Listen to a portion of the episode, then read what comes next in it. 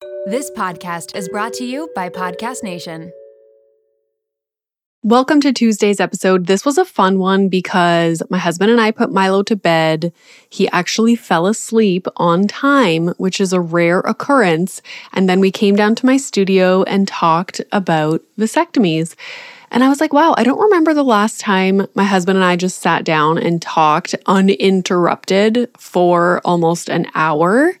It was so special. And even though we were talking about male reproductive organs and vasectomies, it was still just so nice. As many of you know, my husband is a urologist. He has been on the podcast multiple times. We did an episode about pediatric urology. That is episode 51. In that episode, we do talk about circumcision, UTIs, testicular torsion, bedwetting, and more. So I highly recommend you go listen to that one because a lot of people had a question about circumcision.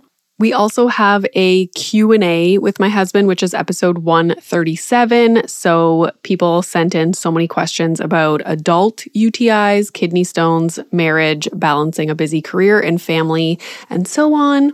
We have an entire episode dedicated to bedwetting. That is also a Q&A with my husband. That is episode 230. And then we have an entire Q&A episode about incontinence. So if you are leaking urine, you're going to want to listen to that one. He explains why that is so common in pregnancy and also in postpartum, and obviously what you can do to help it. And finally, we have another more in depth episode on bedwetting, and that is episode 317. So look at my husband. Oh my God, he's like a regular. For this episode, I put up a question box, asked if you had questions about vasectomies or the male reproductive organs slash male reproductive health. There were so many questions. This episode specifically focuses on vasectomies, but I think for the other questions that people sent in about erectile dysfunction, about a shy bladder, there were other things about like hernias and whatnot. We're going to do a full separate episode to talk about those things. But in this episode, we are going over what exactly is a vasectomy. What are they doing? What's the recovery process like? How often is it a failed vasectomy? You always hear about people getting a vasectomy and then they end up getting pregnant. What you should be doing after a vasectomy to make sure that it was actually successful. Does it affect testosterone? So many things to talk about in this episode. So, if you and your partner are looking into vasectomies, this is a great episode to listen to. So, let's get him on the pod. Without further ado, please welcome my husband, Dr. Pre, to the mom room. Welcome, husband. It's so lovely to have you back. We value your information, but also I was like, I don't have an episode for Tuesday. That's why. That's why you asked me. I know. like who texted me at work on Monday? Yeah. Oh, can we talk about this? like today? shit? Who could I get to come on? I know. Yeah. Anyways, so we are recording in the basement. It's a little bit of a different setup. So I'm going to test this out because, as you all know, I cannot for the life of me get my camera to focus. I have these expensive cameras. Why don't you take it to like a camera store? No, Sean is going to come to the house and help me set up the studio properly Okay. with like I've had lighting. these cameras for like a year. I know, but like when uh, I used them previously, Yeah. it was in focus. oh, So I don't know. I must have played with like the thing on the front and Caroline was like, watch YouTube videos on how to autofocus. Like you can set it to be automatic. And I'm like, I don't understand. Like I don't know how to there's no work. step by step on there. I don't understand cameras. Like I don't want any Hmm. part of it. I just want it to work. But this seems legit. So I'm basically just recording the video with the program that I use virtually in the studio with our actual mics into the recording, like the little, what's it called? Portable recorder thing. So, anywho, the biggest question that I have for you is Are you so impressed with my cooking in 2024? Yeah, it's been pretty good so far. I mean, we're only 10 days in. Except for the pork chops. The pork chops. One, I don't like pork chops. I know, but So I don't know why you thought that was going to be impressive for me, but uh, okay. So, you know how I don't like shrimp? Yeah, but I don't make shrimp for you. Okay, I know. So that's the it's just the pork that's chops. the difference. in my mind, I was like, okay, he. I've tried shrimp. Like when we go out, I try it, and so in You've, my ne- you've never tried shrimp. excuse Not me in my no, never. on vacation in Mm. Mexico, they had the deep fried shrimp things. I ate them. A deep fried. Come on, it's not the same thing. I know. You can deep fry anything and you'll eat it. But I'm just it's saying- not going to taste terrible. You're always like, I don't like pork chops. I don't like pork chops. I they are so good, and so I was oh, thinking like There's maybe you just hadn't had it. Like something about the taste of pork chop, and, I- and I'm fine eating like bacon or like ribs. I don't know what it is, but there's something about pork chops, and I don't know what exactly it is. I cannot stand the taste of pork chops. I can't ta- can't like stand the smell of pork chops. But that's so weird to me because I assumed it was a texture thing because the texture of pork chops are everything. very like No, it's everything about it. I just I just don't like it. and nothing happened to you in your lifetime that No, no. that's so weird. Cuz like for me with shrimp and remember the other day you were like I was like I had a traumatic experience with shrimp or something and you were like what happened and we just kind of like stopped talking about it. Did I ever tell you? I don't recall you ever. No. Yeah. So, anyways, when I was little, and this was when we lived in, like, you know, where my old house was in Sudbury in Llewellyn? It was like across the road. Remember Mallard's Landing, where you could see the Yeah. ducks and stuff? Yeah. So, it was in that neighborhood when we lived there. So, I would have been kindergarten and senior kindergarten. Like, that was my age. So, like Milo's age. Mhm. And at that time, you could go to the grocery store and buy almost like a cardboard box thing, like a Timbit box almost of shrimp to like from the grocery store. I swear to God, I'm gonna ask my mom if this is facts. I don't remember ever in my lifetime seeing. I don't know if I made this. They this came up. in a bag, or you got them at like the counter. 'Kay. and they put it in a bag. this is what I remember from my childhood, and I'll ask my mom if this is actually what happened. I was carrying them into the house in the kitchen, and the bottom of the box like let out, Yeah, and then there was just like disgusting shrimp like all over the floor on my feet and stuff. And that's the only thing I can think of that makes me so and just like But the way they the- look, it's like not even like the taste of it. But it's funny because you'll eat crab, like like crab cakes, yeah. like lobster. Yeah. like lobster is just a big shrimp, basically. Like in terms of like the taste and like That's the true. texture. But they have these. What did I see? It was. I think it was it was at the grocery store, but I've seen this like online about this. There's these Argentinian shrimp, Mhm. and apparently they're like they taste like lobster more than shrimp. I don't think um, it's the taste of shrimp that irks me. It's like a mental thing. Like they just look disgusting. And the fact that you like I'm like have the shell in your hand, No, but like you can eat it. You can get it without the shell and just eat the shrimp. even still though, it's like a little like turd. Like I don't know. why. It's like the way that it looks. Like I hmm. just Okay. I just don't like it. Anyways, okay. This is not the topic of the podcast, obviously. So let me open my notes. Yes, I have notes. Our dog, by the way, is just like walking around on the floor here. Bubbles, you want to come up? I'm going to town over there. We usually something. watch TV right now. Yeah, we just put Milo to bed and he didn't go to bed last night till 11 p.m. So I assumed he was going to be exhausted because today was his first day back at school and then he had swimming lessons. And I'm like, he's got to fall asleep so we can record this. But He just likes to fight it though. I was up there for like 20 minutes, and he was like, "Rub it back. No, don't do that." And I'm like, but also just let, just just calm down. what I was calm down. concerned about was, you know, sometimes when you stay up really, really late. You're exhausted like all day, but then once it's nighttime again, it's almost like your body is used to being awake late. I've so you had that happen in my life. Yeah, not you, because No. you fucking sleep all the time, no matter what. But anyways, that I could sleep right now, so if we don't get this rolling, I might fall asleep here. okay. I, was- I got home at one o'clock last night. Oh gosh, oh gosh, Bub and I were fast asleep. Yeah, Okay, I wanted to do a podcast episode for a long time about vasectomies and just male reproductive health in general because I feel like every time I have posted something or talked about vasectomies, like there's so many comments and people always ask so many questions. yeah. So even though this is the mom room and we usually talk about lady things, today is for the men. So you might want to send this episode to your husband, to your brother, Your dad. if they're contemplating getting a vasectomy or Yeah. something like that. Yeah, Yeah. totally Yeah. for show. So the first question, I thought of just some general questions today that maybe people might be interested in. What is the general scope of a urology practice? So what does a urologist do? And I feel like I don't think you even know the answer to this question. I I kind of do. Uh, I can give you like my What's your what do you think a day in the life is? That's not the question. Okay. I, I feel like most people, if they're not in the medical field or they don't have friends and family that are in the medical field, they don't necessarily know what the different specialties do. Unless it's like, okay, Yeah. ear, nose, throat. Okay, they do ear, nose, and throat stuff. Yeah. But especially when it comes to urology, because I think a lot of women, like we associate our care down there with gynecology. Mhm. And then I think a lot of people assume that urology is strictly for men. Yeah.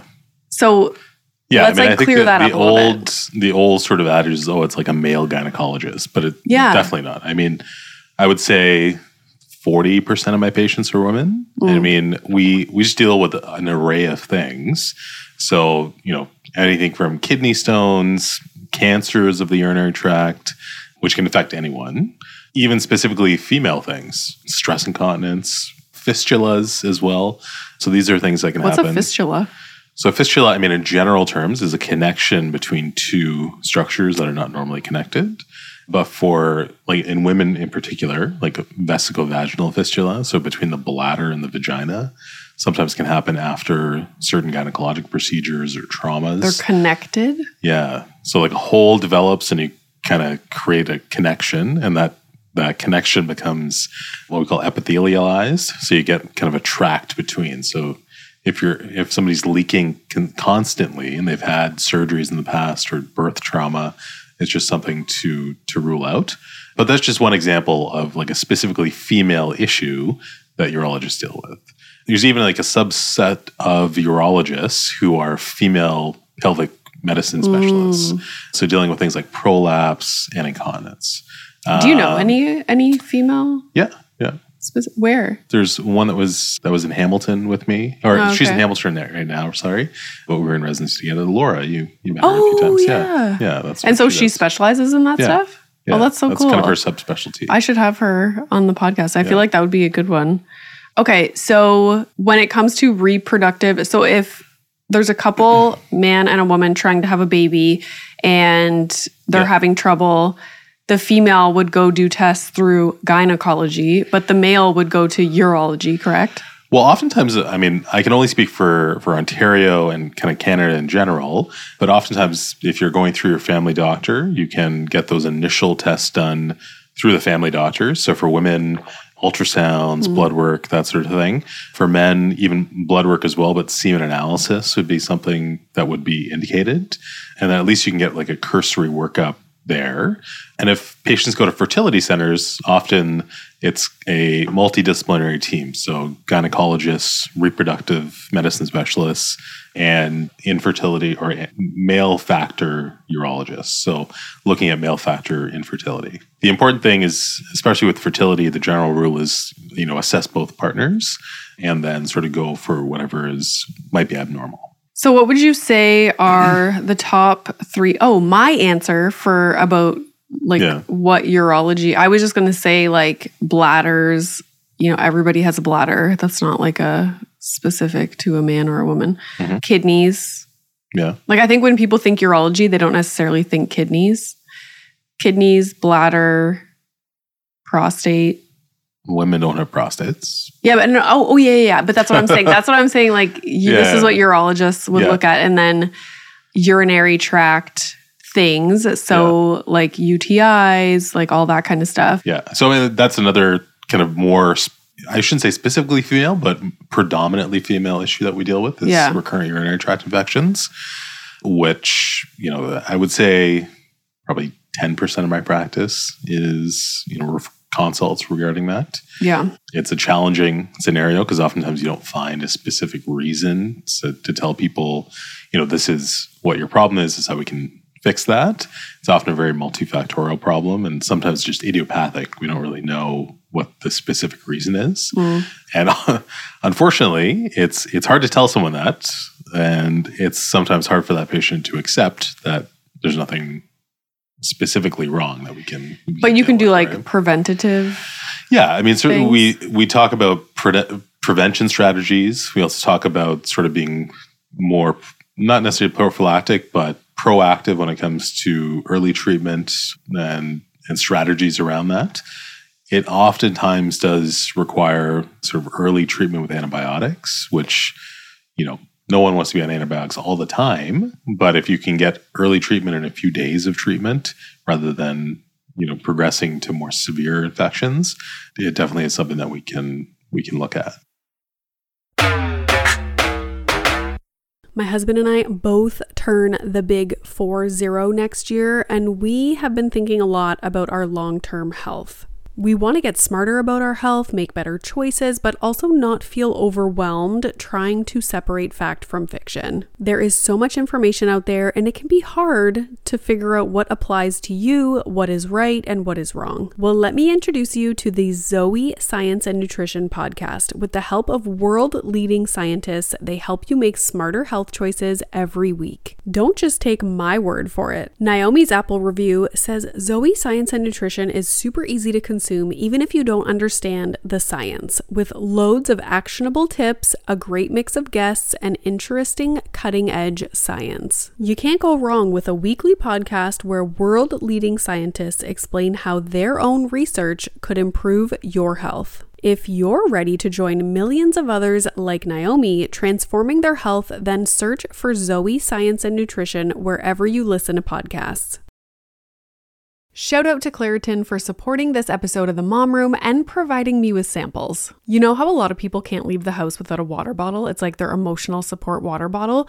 I am the exact same way with facial tissues. And that is because I have such bad allergies, specifically in my sinuses, to the point where I know I'm gonna have to blow my nose multiple times in a day, and I cannot be out in public without my emotional support facial tissues. Luckily, for those of us who live with the symptoms of allergies, we can live Claritin Clear with Claritin D. Designed for serious allergy sufferers, Claritin D has two powerful ingredients in just one pill that relieve your allergy symptoms and decongest your nose so that you can breathe better. This double action combination of prescription strength allergy medicine and the best decongestant available relieves sneezing, a runny nose, itchy and watery eyes, an itchy nose and throat, and sinus congestion and pressure with ease. Now I know if I have a big event, maybe I'm going to a concert, going out for dinner, I don't want to be blowing my nose every two seconds. It's very unbecoming. And so I will take Claritin D and enjoy my evening. Ready to live life as if you don't have allergies? It's time to live Claritin Clear. Fast and powerful relief is just a quick trip away. Find Claritin D at the pharmacy counter or ask for Claritin D at your local pharmacy. You don't even need a prescription. Go to Claritin.com right now for a discount so you can live Claritin Clear. Use as directed. I have only had one really bad UTI in my entire life, like knock on wood. like I'm just not somebody that gets UTIs yeah and like my mom gets them really badly. I think my sister did as well, but Mhm. that was like the worst night of my life.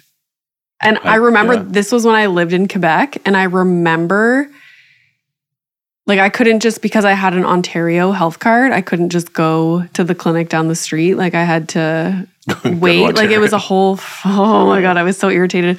But that I was like in the fetal position, rocking back and forth, like in pain, Mhm. just like going to the bathroom, like peeing, like it was terrible. And then eventually got on antibiotics. But I remember talking to it was obviously like a general physician when I went to get The tested clinic, or yeah. whatever. Yeah. But he was saying like some people's bodies, like your internal things might just not jive with like your partner's internal things and it can create like is this facts have i asked you this yeah, before I mean, I guess everyone's kind of microbiome is a little bit different. Yeah. You know, that's one sort of theory behind, you know, specifically intercourse related urinary tract Right. infections. But I think a lot of research these days when it comes to prevention is looking at receptors in the bladder. And, you know, if specific patients have higher concentrations of certain receptors, are they being- Receptors for like bacteria. Exactly. Yeah. Oh. So bacterial adherence to the wall. Are they more likely to get bladder infections? So Okay. there's there are some treatments out there, some like D-mannose, cranberry. Those things kind of affect bacterial adherence to the bladder. And there's some newer products that have higher concentrations of those active ingredients that can sometimes further reduce the risk of infection. So it's more of a prophylactic type. So if somebody gets recurrent, this is not the topic of this podcast, we're but welcome. a lot of time not on the topic of this literally welcome to my life. Like this is what it's like to be in my brain. Okay. Like here, let's sit down and talk about this. Yeah, exactly. I just have one question and then we're gonna move on to vasectomies. I swear to God, if you're a man listening to this, I swear. They're like, what the hell is this? The cranberry thing. Yeah. Do you recommend people because I remember you saying like to drink the juice, like you would have to be drinking like the concentration in the juice because they make just- pills, right? They have cranberry extract pills. Mm-hmm. There's some other kind of extract type pills that are out there. I'm not going to plug any products, but there's definitely some things on the market from some brands that have kind of higher concentration of these Right. ingredients. But in terms of the juice, I mean, I think, you know, I always have patients come in, I'm drinking like pure, Yeah. like organic cranberry Like, juice. Have you ever tried that? I'm like, yeah, you're spending like 20 bucks a bottle. Mhm. Probably not going to do as much. But, you know, anything is better than nothing Mhm. if you're trying to be proactive. Yeah. Okay. On to the topic of the freaking episode at almost 20 minutes. Okay. So I'm just going to skip that question because it's not the freaking topic and it's going to veer me off into another direction. Okay. Let's walk through what a vasectomy actually is. And this is exciting for me because I I have an idea, but like I don't think I What's really know. idea? My idea is that you have the two testicles, and I hope Sean clips this for a, for a TikTok. You have two testicles, and there's a tube that goes into each testicle, Yeah. and you are snipping the tube and tying it off. Each tube Yes. on each side. Yeah, Okay. yeah, that's that's kind of the idea. So in terms of vasectomy, so the testicle is kind of like a soap on a rope. Okay, Okay. You think about that, the the rope would be something called the spermatic cord. So that has the vas, that has the blood vessels, that has some muscle tissue and some other structures. I won't go into them. That's that's what that was a question on a Royal College exam, which was like ten structures in the vas or, or in the spermatic cord. Anyway, so the vas is it, it feels kind of like a like an al dente Okay, when you say vas, what is that? the vas deferens, Which That's- is- that's the tube that we're going to cut in a vasectomy. oh, okay. Yeah. Interesting. Um, Vasectomy. So it's kind of like you know, like in terms of texture, it's like an al dente spaghetti noodle. So you can kind of feel it. It's kind of firm, kind of of that. So, and it goes from like, So it it's, goes into the a structure called the epididymis, which is where when the testicle makes sperm, the sperm goes into the epididymis to kind of mature, and then it comes through the vas and then into the ejaculate. Okay. oh, right. Okay. Because it's, Yeah. so the sperm is sitting in the testicles? Yeah, when you make sperm in the testicle, it's it goes through some maturation, but it's not totally mature. It goes into the vas and then it completely matures. It becomes mo- motile, so it moves, and then it can actually go into the reproductive kind of tract, right? Like when, when a man ejaculates. Okay. So the vas is kind of the one structure where it's a single tube. So it has only one channel that it can go down, right? So it's in the spermatic cord. And as I said, it's something that you can palpate. And it's, it's certainly something that we can cut. And so that would interrupt the, the flow of sperm. And by doing that, you have no sperm in the ejaculate. I just have a question. Like, there's two testicles, but are you saying there's only like, so the two No, like all- meets totally- and then it's one? They're, the, the vas is separate, but when it, like, the sperm all go into the same place, So are you cutting just one cut or two? Two. Okay. Okay. That's, yeah. Okay. They meet inside the body. Okay. That's what I, that's what I was right? curious about. So anyway, so in terms of the procedure itself, generally this is done under local anesthetic. So just we use a bit of an injection of lidocaine or marcaine. These are local anesthetics that you similar to what you'd have. So is like, that painful for people? Because I have had freezing done to get Yeah. moles taken off, and it is So it can be. And I mean, some people, depending on where you go, you can put on some topical anesthetic first and then kind of inject afterwards. Like if, you know, if you're taking your kid to get their shots, you kind of put that cream on their arm. Mm-hmm. Same sort of thing. You can, you can do that. And there's some other devices where it's kind of more of a, instead of a needle, it kind of like, like it's pressurized air that kind of pushes it in. So that's more of a, people call it less invasive, but I mean, it's not, uh, yeah. it's the same thing. It's just like I think it's the liquid because I remember the plastic surgeon explaining Yeah, that to me. Like the liquid just stings when it's going in. Yeah. It's just the ingredients in it that Yeah, can yeah. burn. But once it's in, it's in and you don't feel anything. So in terms of the procedure itself, so there's there's various ways of doing it. The kind of the standard way these days is something called a no scalpel vasectomy. Honestly, it's more of a misnomer than anything else. When people think of no scalpel, they think, oh, you're not making a cut anywhere. You're just somehow doing this without what do any you use? openings.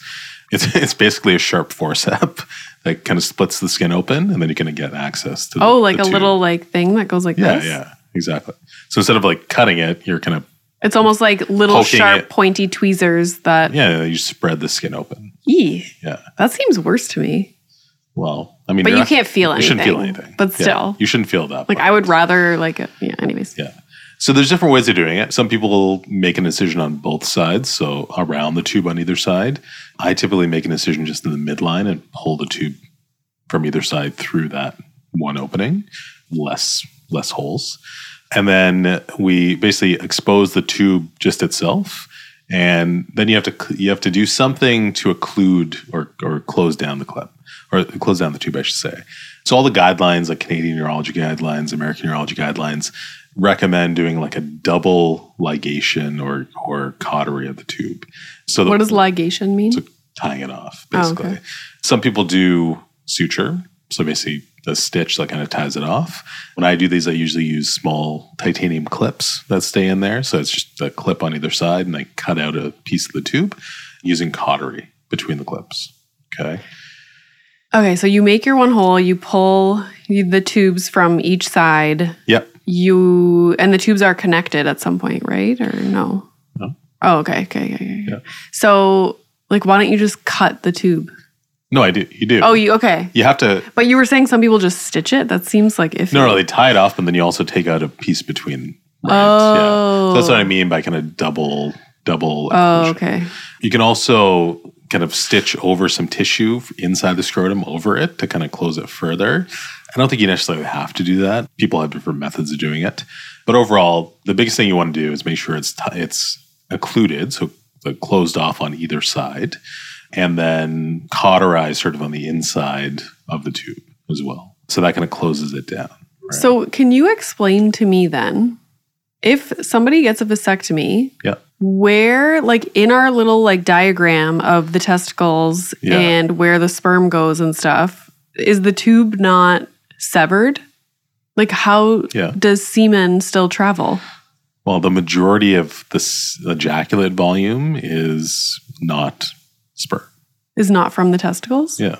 The majority of it is from your prostate or it's something called Oh. a seminal vesicle. it's like almost nothing. There's no change, no appreciable change in ejaculate volume after a vasectomy. I feel like a dum dum, but like, I wonder if ever, like, if other people are going to be like, what? I've had that question before for sure in the office. Interesting. Yeah. Okay, so let's get into some of the questions that people had about vasectomies. So the first one was about how common a failed vasectomy is. And Yeah. like almost every question, well, a lot of questions were about failed vasectomies. Okay. So explain, first of all, how that even happens if you're literally severing it. Yeah. And then So- what's the occurrence? Like how know, often? I think th- there's a couple of reasons. One, in patients who have a lot of tissue in in the scrotum, like around the tube, sometimes you can pick up tissue that kind of looks like the tube once you like kind of grab it and things like that, but it's not actually the tube. What does the tube look like? I'm picturing like a blue vein. No, it's it's white. Oh, okay. Yeah.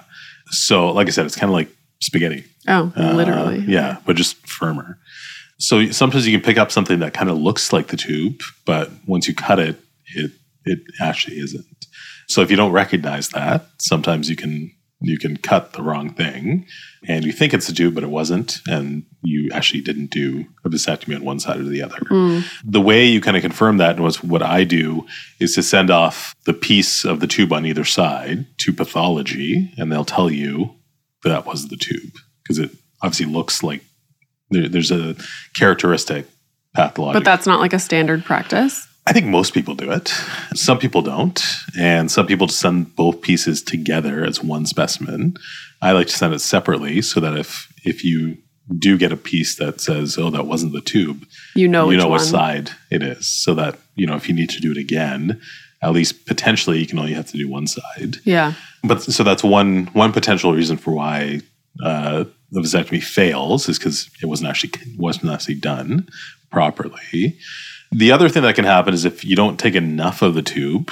Once you once people heal, if there wasn't enough occlusion of the tube or the clip falls off or something, once things heal, the body has a tendency to kind of recanalate things.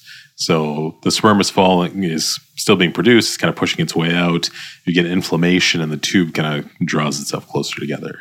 It's kind of like, you know, the analogy and it is not a direct analogy, but like if somebody had this their spinal cord severed, you're gonna get some regrowth of things and like how do these things how do the nerves kind of know where to go, right? That's crazy. That's like Um, science fiction but that's stuff. that's more of a rare kind of kind Yeah. of reason for it.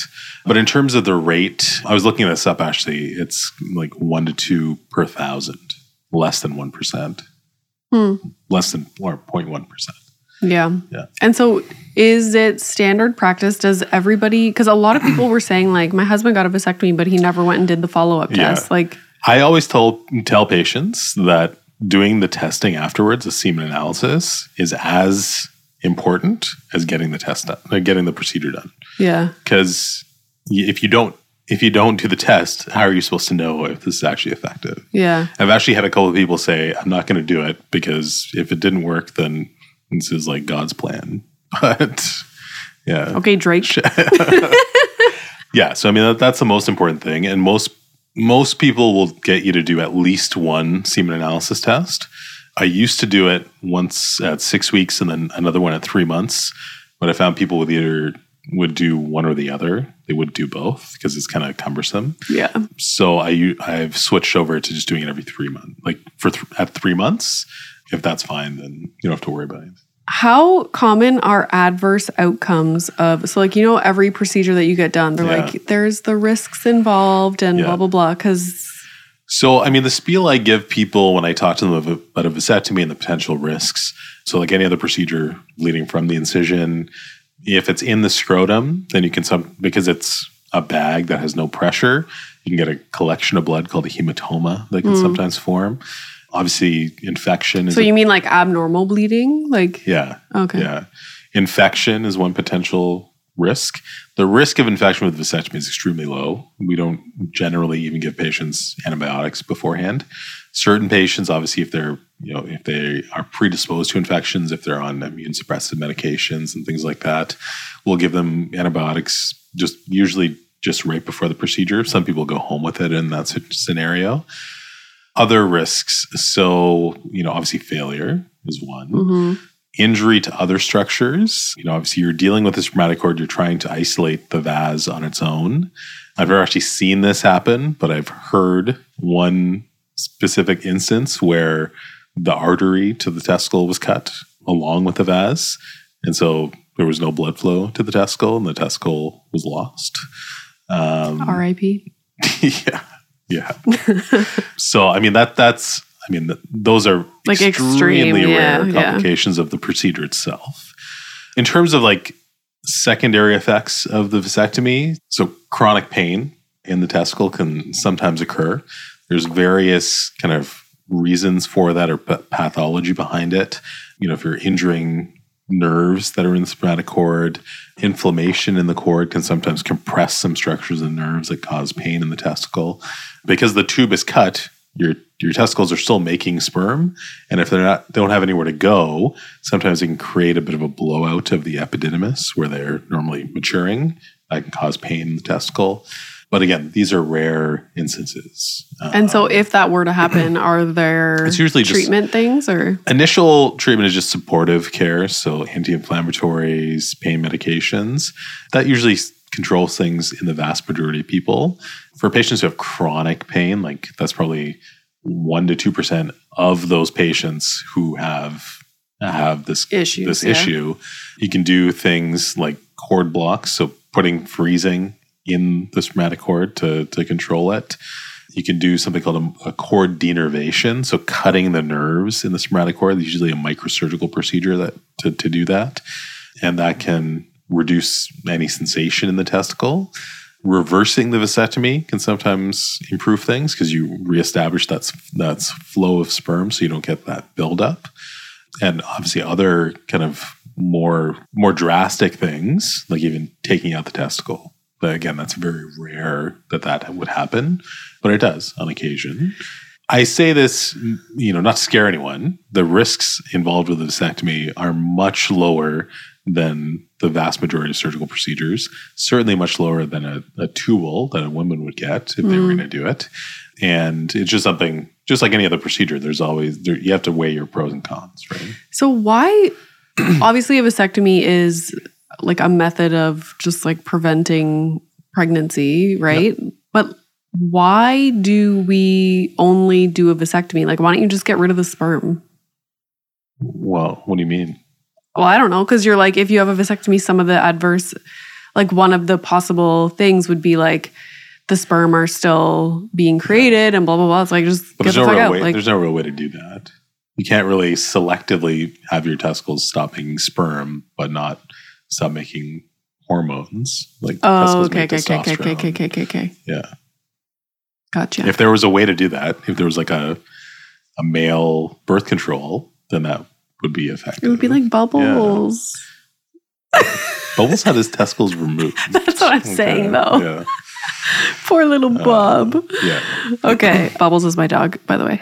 So that leads me to the next question, which was Does a vasectomy affect testosterone? No Okay. So many people had that question, and I was like, That's interesting. A lot of people must think that. No, I mean you're you're interrupting sperm flow. You're not interrupting the production of testosterone in the testicles, Yeah. and it's going to drain into the bloodstream. So there, there's not going to be any effect there. Does reversing a vasectomy always work? No. So when it comes to vasectomy reversal, the the things I counsel patients on, in terms of effectiveness, sixty to eighty percent when it comes to reversal. A reversal is generally a much longer procedure. It takes a couple of hours generally to do. It's In the OR? Not in the operating room. Yeah. Most people, if you're going to do it, if you're going to do it uh, in the operating, room, will do it with a microscope because the tube that you're that you're sewing is so tiny. Like the stitches that we use to do that, you can hardly even see. It's like a hair. Yeah. So it is a microsurgical procedure. It does take a more of a specialized, subspecialized urologist to do it. I mean, certainly there are some community urologists that that do do it, but it's a very nitpicky type procedure. It's not something that I enjoy. I, I would hate that. Yeah. Like, And there are certainly factors that can uh, impact the effectiveness. So, you know, how long it's been since your vasectomy. If it's been more than 10 to 15 years, the, the success rates are much lower. The length of the defect, so how much of the tube is taken out, can certainly be a problem. And if it's too long, sometimes you have to do other maneuvers to kind of try and make it work, whether that's getting some more length in the testicle or getting the vas into the epididymis instead of the tube itself. So there, there's definitely things to, to look at or take things to take into account there. The other thing in Ontario specifically, and I think in most provinces in Canada, except for Quebec, I believe, it's not covered by OHIP. Mhm. It's not covered by insurance. And so there's, it's kind of the Wild West out there. In How much does it cost? Yeah. So, I mean, some people charge like two to 3,000. Some people charge like 6,000 hmm. for, for reversal. So it's, it, it's very variable. And again, that's to have the surgery done. There's no guarantee that, That is going to work. for six thousand you're getting the surgery, but it doesn't mean for six thousand that it's successful. This episode is brought to you by Little Spoon. If you're like me, then the bane of your existence is thinking about what to feed your children, prepping food, going to the grocery store, all of the above. Who has the time? We are all so busy, and it's important to incorporate things into our life that keep our life as simple and convenient as possible. Little Spoon is one way to do just that. They deliver fresh, healthy meals and snacks straight to your door that your kid will love at every eating stage they are in. The baby blends are fresh organic baby food from single ingredients to multi textured purees to take the stress out of starting solids. They partner with Clean Label Project to test their blends for 400 plus contaminants, including heavy metals, so you know you're getting good stuff. The Biteables are finger food meals that are cut to size to promote easy self feeding, and they are healthy, balanced, and free of artificial junk. The Little Spoon plates are toddler and big kid meals that are free of junk and they taste amazing. Even the pickiest eaters will love them. Think hidden veggie mac and cheese, chicken nuggets, and adventurous eats like pot stickers, gnocchi, and more. They also offer really fun things like puffs, they have smoothies, lunchers, and snacks. You quite literally never have to think about food again. It's just easy peasy. And did I mention this all comes right to your door? It is so flexible, so easy, and everything stores right in the fridge and freezer. The price is right, the quality is unmatched. You are going to love it, and your kids are going to love it. It is just a huge win for your family. Simplify your kids' mealtime with 30% off your first order. Go to littlespoon.com slash momroom and enter our code momroom at checkout to get 30% off your first Little Spoon order. This episode is brought to you by LolaVie. Lola V is an award-winning hair care line by none other than Jennifer Aniston. They offer clean, plant-powered products for every hair type and texture. I just did my whole hair care routine with all the products the other night and I am obsessed. Along with incredible shampoo and conditioner, they have an intensive repair treatment that you can use once a week. They also have a lightweight hair oil. There's a leave in treatment and there's also a glossing detangler, which I need because lately I want to do my hair in like a slicked back look, but my hair's too frizzy. Get 15% off LolaVie with the code MOMROOM at www.lolavie.com slash momroom and LolaVie is L-O-L-A-V-I-E let's say somebody gets a vasectomy and then like five years later they want to get it reversed doesn't work Yeah. are they just like shit out of luck they can't ever have a kid or can you like No. take the sperm out of the testicle and like, Yeah. do ivf sure. Yeah, yeah. Oh, okay cool I mean, like I said, you're you're the testicles are still making sperm, but they're not uh, maturing you said but they're generally not mature, right? So, but you can still use immature sperm for assisted reproductive techniques. oh Uh, so things like IVF, something called ICSI, which is a, a different type of assistant assisted reproductive technique.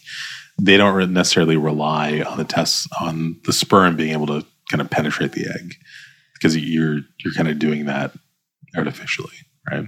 What is the aftercare slash recovery of Yeah. a vasectomy like what can people you should be expect? waited on hand and foot. no this Yeah. this is a lie no, I mean it's a it's an outpatient procedure under local anesthesia. yeah I mean, I would equate it to it's like getting a cavity okay so everybody calm down I mean, it's cavity in your balls. it's a little more sensitive. Yeah, but- yeah, but yeah, I mean, it's it's taking it easy for a day or two. And when I tell people take it easy, I mean, don't just sit on the couch. You can, you know, walk around. You can do things like that. Don't not too much heavy lifting. Any kind of strenuous activity like that can can Mhm. certainly cause more discomfort. Lifting, ju- have your kids jump on you or something like that. It's obviously a risk to to creating more discomfort. Icing is very important afterwards. So it will help with the swelling, reducing reducing your discomfort. A bag of frozen peas is what I tell people. Like a ba- bag of frozen peas will be your friend for 48 hours after the procedure. It's usually wrapped in a in a towel, like a dishcloth on the scrotum. It's really just supportive care. It's not. do you prescribe um, medication Not usually. Well, we hear things all the time Yeah. about like, I mean, I usually put in a longer acting local anesthetic, something called Marcaine, which Mhm. usually lasts like four to six hours after the procedure. yeah, And, and so you're anesthetized four to six hours, but then afterwards, it can also help the pain control, and that for like a day or two after. Tylenol, you know, Advil, naproxen, those types of things are generally sufficient. You get the odd patient who will call the office like the next day saying their like pain is under control. So you have to give them something a bit stronger. But I mean, it's just like anything else. Like everyone's pain tolerance is a little bit different. But I think, you know, if you're giving people prescription pain medication after vasectomy, you know, I, I think it's probably overkill. Like, I, Yeah. I, I don't think someone needs a narcotic pain medication Yeah. after a vasectomy. Uh, Remember after I gave birth, a couple, like how long after was it when I had that welt and I had to go back into the hospital? hmm, couple weeks, probably. No. Yeah. I thought it was like within the first week. Anyways, I was still like in so much pain from giving birth. And Yeah. then I remember when I had a welt in my nether regions because I'm just a lucky gal. And so I that was the first time I had to leave Milo because I had to go to the hospital. And the general surgeon there had to drain this like welt on my it was like in between my crotch and my butt and she was like oh you poor girl like you just gave birth and now you're back here with like a welt i was probably from like Oh wearing God. diapers or like who knows right and anyways she froze me obviously to Yeah. do that and i remember driving home being like oh my god i feel incredible because like everything was frozen Yeah. down there so that's, Yeah. that's my story So very, very similar. I mean, the other thing I tell patients, and I, I think it's very important to know, even though we're doing it under local, you never know how you're going to react to getting this procedure done. Like people, like you see guys who have full arm tattoos and stuff. They come in and they're like passing out during, the, mm-hmm. during the procedure. So always have someone drop you off, pick you up, because you never know. You never know how you're going to feel. So I was just gonna say a Superbad reference, but what's the Superbad reference? I don't want to be canceled. Pussies on the pavement, fellas. You're going to get canceled for that. I don't care. Okay, let's answer this question and clip it for the tiki talkie. Is getting a vasectomy a lower health risk than a woman getting her tubes tied? I mean, in terms of the procedure itself, definitely. I mean, this is something we can do in the in the office. It literally takes five minutes, and the recovery time is a day or two. For a woman to get a tubal ligation, I mean, generally these days it's usually done uh, with a laparoscopic procedure. If it's like a standalone procedure, some people like if they're getting a C-section, will will get a uh, tubal ligation at the same time, or if they're getting other procedures done for other reasons, they can sometimes get that done. But if it's if it's strictly a procedure like you only want the tubal ligation done, it's usually laparoscopic, mm-hmm. which I mean that carries other potential risks: bleeding, injury to other structures in your abdomen and your pelvis. So certainly higher risk overall. It's a it's a general anesthetic or a spinal anesthetic usually. Mm. So it's I mean the, it's completely different animals when it Yeah. comes to procedures. And honestly, like if you have had kids, like she's gone through enough. Go get your fucking vasectomy. Like, give me a break. Yeah. And I feel like people are asking that question because I put up a question box on Instagram and the, I'm just reading some of the questions that I got. Yeah. And that came up like quite a few times. and I'm sure it's because their husband is like, "Ooh, just get your tubes tied. Like, I think you know a lot of the time when I was when I do consults for patients who want a vasectomy, it's oh my wife told me to come in. Like that's not an uncommon common mm-hmm. thing. But then at the same time, you also get a lot of people who are like, my wife went through a lot with their pregnancy or delivery, whatever. yeah. and you know this is the least I could do. So I mean, I, I think I don't think you can pigeonhole like an entire group of individuals. Me? Yeah. What do you mean? I'm Oh, no, no, I'm not- get your No, no, no. I'm Yeah. saying for the people that ask that question. yeah. I'm not saying all men are clearly not because the wait times to get a vasectomy are huge. Yeah, so I I, know most men are getting vasectomies. yeah. I think it's very common to get a vasectomy, but I know that there's a handful of people that are like, get your tubes tied. I don't want to go and get my little Yeah, but these people are just assholes. you know what? But that's There's those are the people that see my content. those are personalities. Like this is not that's a personality yeah. problem. That's not a that's yes. not a common thing. Pussies on the pavement, fellas. I wish I could just like quote and reference Superbad all day, every day, but I'm due I to watch if you reference it enough, you might have to pay them a royalty. no, probably, literally.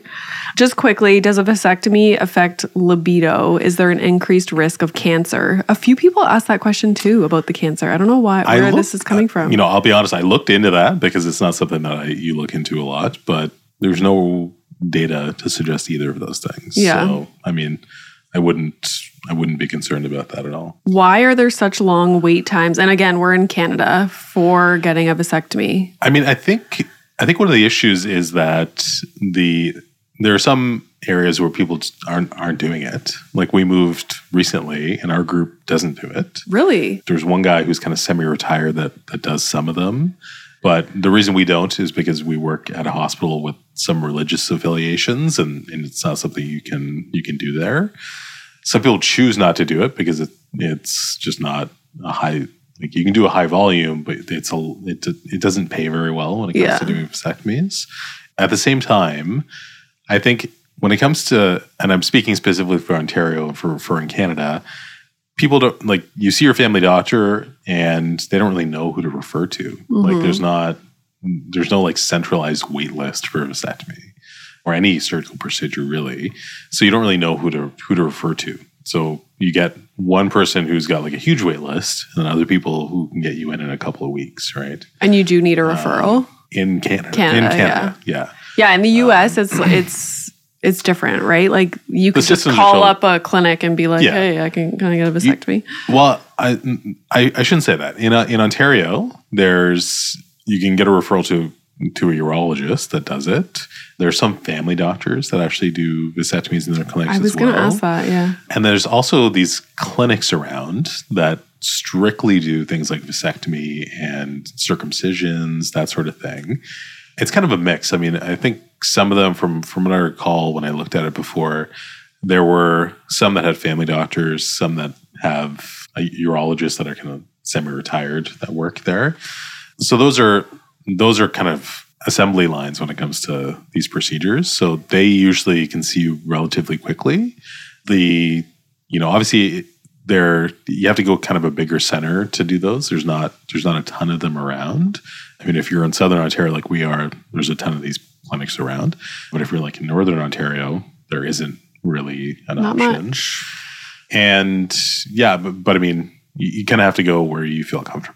But Somebody like because you mentioned the circumcision, I know some people had questions from when I put it up on Instagram about circumcision. Go listen to episode 51, this is about neonatal, like kids. pediatric. circumcision. We have a whole episode on pediatric urology, which is very good. I'm going to link it in my stories maybe next week too. I'll link like all the episodes that we've done. But yeah, highly recommend listening to that one. Faux show. Okay, the other questions I'm not going to get into. I think we should save it for another full episode to talk about like reproductive health because I want to talk about a bunch of things like erectile dysfunction. Somebody asked about that. Um, I wanted to tell you about when I was watching and just like that, the Sex and the City reboot. One of the ladies was intimate with a man that had a penis pump, and I wanted to talk to you about that. like I want to know what it is, and like like he actually like pulled it out. like the and so I you mean a pump or an implant? Pump. Totally different thing. Oh, okay. He like took out this like little device to pump oh, okay. Before they That's were. not really something I prescribed. Very. I know, but I'm just saying, but like it was an yeah. interesting thing, and I was like, oh, I thought you meant like an implant, which is a totally different. Yeah, like let's talk about that. Like, so let's do another episode where we talk about like erectile dysfunction. I want to talk about testosterone and like when people, I was going to say supplement with testosterone. Is Yeah, that like how you would say it? Supplement or like take Yeah, yeah. testosterone? Yeah. Like what that does, things that negatively affect male reproductive health, all that kind of stuff. So I think that could be like an episode in and of itself. So we will save those topics because I do want to talk about them. Anyways, that's it for today. I hope you guys enjoyed and Liquid Death can sponsor the podcast and send me some cases of your water so, I don't we have, to drive, to, Buffalo. Yeah.